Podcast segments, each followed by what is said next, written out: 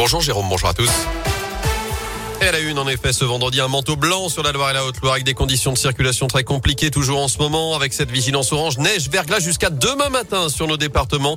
Les poids lourds sont désormais interdits entre saint et Le Puy sur la RN 88 dans les deux sens. Certains restent coincés au niveau euh, du Pertuis de Saint-Ostien notamment, mais aussi à Saint-Féréol d'Aurour ou encore à Pont-Salomon. Notez que dans la Loire, les principales difficultés se trouvent désormais euh, dans le Pilat et le sud des Monts du Forêt. 40 équipages sont mobilisés ce matin pour assurer le déneigement selon le conseil départemental. D'après la STAS, une vingtaine de lignes sont à l'arrêt euh, ce matin. Une quinzaine d'autres sont euh, déviées. Et puis, pour les TER, la situation reste perturbée du côté euh, de saint avec des perturbations sur les lignes Saint-Étienne-Boin et Saint-Étienne-Le Puy-en-Velay.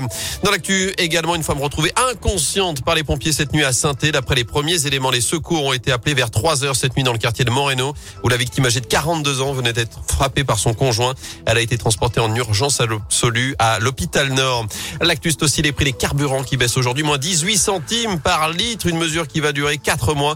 Les tarifs avec les remises seront bel et bien affichés sur les totems aux entrées des stations, contrairement à ce qu'avait annoncé le gouvernement dans un premier temps. Dans ce contexte, va-t-on devoir se passer du gaz russe? Vladimir Poutine, en tout cas, veut que les pays européens payent leur importation de gaz russe en roubles dès aujourd'hui, ce que refusent notamment la France et l'Allemagne. Du foot à suivre, le tirage au sort de la Coupe du Monde 2022. Qui pourra affronter l'équipe de France au Qatar? Réponse à partir de 18h. Le mondial qui aura lieu, je vous le rappelle, du 21 novembre au 18 décembre prochain.